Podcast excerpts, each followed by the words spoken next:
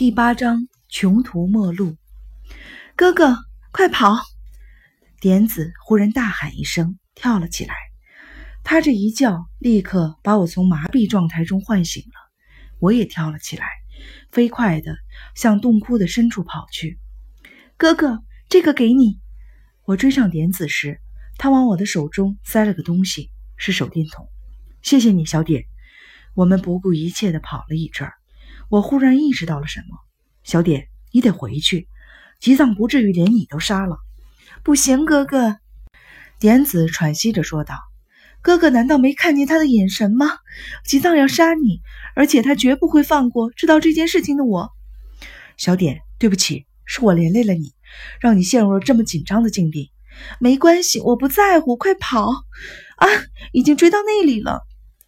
在这种情况下，有一点。我们比吉藏有优势，那就是我们走过这条路，哪怕只走走过一次，所以吉藏不时会磕磕绊绊，而我们走起来就顺畅多了，甚至可以充满自信地跑下去。于是，吉藏和我们之间的距离渐渐地拉远了。但也有一点对我们不利，我们不能闭上手电，否则会十分的危险，无法逃跑。于是，手电的光成了吉藏追踪的目标。渐渐拉远的距离让吉藏焦躁起来，发出阵阵的叫骂，每一句都像是在用鞭子抽打着我的身体，令我感到了阵阵的恐惧。我们除了逃跑别无选择，靠着昨天放下的线，我们拼命地跑。不久就到达了第一个线轱辘所在的地方。我们得救了，哥哥！莲子一边喊，一边从中路石上解下了线轱辘。只要一边收线一边逃跑，吉藏就不认得路。而且这边的洞窟地形那么复杂，他一定会走到岔道上去的。我们就从鬼火之渊逃出去。我完全赞同点子的想法。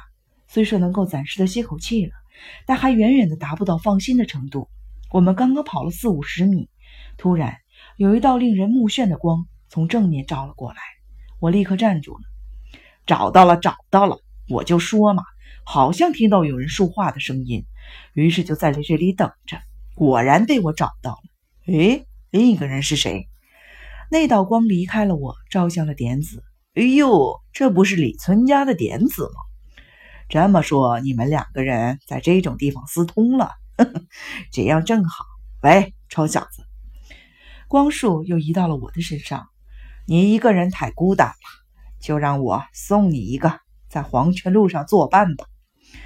此人不是别人，正是西屋的工头老周。他的一头白发上系了一条正面打结的包头巾，一只手攥着鹤嘴镐，另一只手拎着一盏孔明灯。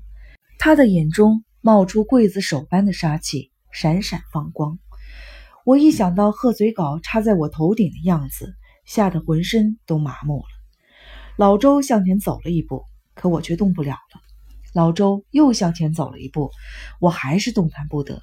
然而就在这时，点子突然大叫了一声，同时挥了一下右手。刹那间，有什么东西击中了老周的脸，细粉一样的东西顿时向四周飞散开来。老周扔掉了贺嘴镐，啊的一声，用一只手捂住了脸。哥哥，快跑！点子抓住我的胳膊，我一下子回过神来。我们手牵手，再次逃向了洞窟的深处。事后，点子才告诉我，他使用的是什么迷眼睛的东西。我担心偷偷跑去哥哥那里时会被抓住，便准备了三两个里面装了灰的鸡蛋壳，一直随身带着。要是早知道会用在那种坏蛋的身上，我就不会往里面装灰了，应该装上辣椒粉。我们回到了第四洞窟和第五洞窟的汇合处，可是无法进入到第五洞窟，因为吉藏正从那边赶过来。没办法，哥哥，往这边的路上逃吧。可是小点，我们还不知道那条路上会有什么，那条路一次都没有走过呀。哥哥，总好过在这里等死吧。哥哥，他们过来了。第五洞窟那边，火把忽明忽暗的火光渐渐的靠近了。同时，从第四洞窟那边传来了老周愤怒的咆哮声。我们本能的转过身，闯进了那个未知的洞窟。黑暗，我们的前方是无边无际的黑暗。那片黑暗究竟隐藏着什么？是魔鬼还是毒蛇？即使有魔鬼和毒蛇，我们现在也无暇的顾忌了。身后渐渐逼近的现实中的危险，已经将我们驱赶进了绝望的黑暗深处。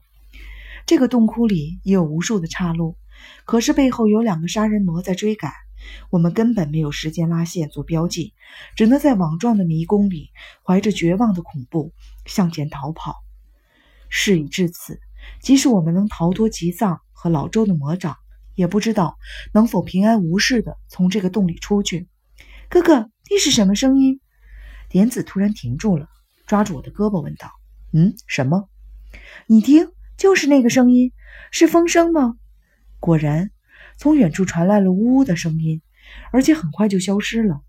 点子的眼睛里放着了光，那是风声，一定是。附近一定有出口，有通往外面的出口。哥哥，我们走。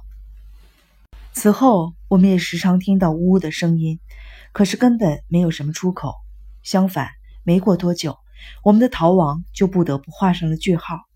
点子和我几乎同时啊了一声，然后就站住了。我们绝望的目光投向横亘在眼前的冰冷的墙壁，终于被追赶到死胡同里了。哥哥，关手电。我们赶紧关上了手电，可是为时已晚。老周的孔明灯已经远远地捕捉到了我们的身影，他的身边还有吉藏。他们知道我们已经无路可逃了，当即停止了追赶，然后提着孔明灯将我们上上下下打量了一遍。老周发出了恶毒的声音：“你们终于无路可逃了。”他和吉藏对视了一眼，狞笑起来。那笑容实在是可怕，简直像滴着血一样。他们距离我们大约二十米，缓缓地向前踏出了一步。老周握着鹤嘴镐，吉藏拿着棍棒。点子和我紧紧地握着手，后背贴着岩壁，纹丝不动地盯着他们。没有人说话，我像是醉了一样。以前我好像多次遇到过类似的情况。他们又向前走了一步。这是我最后一次清楚地看见他们活着的样子。我完全不知道究竟发生了什么。那阵时常响起的风一样的声音突然在附近呼啸起来，然后我就被一股莫名的力量推倒在地。那声音又响了两三次，周围的空气剧烈的摇晃起来。接着，一些硬邦邦的东西噼里啪啦的落在了我的头上，然后我就昏过去了，什么也不记得。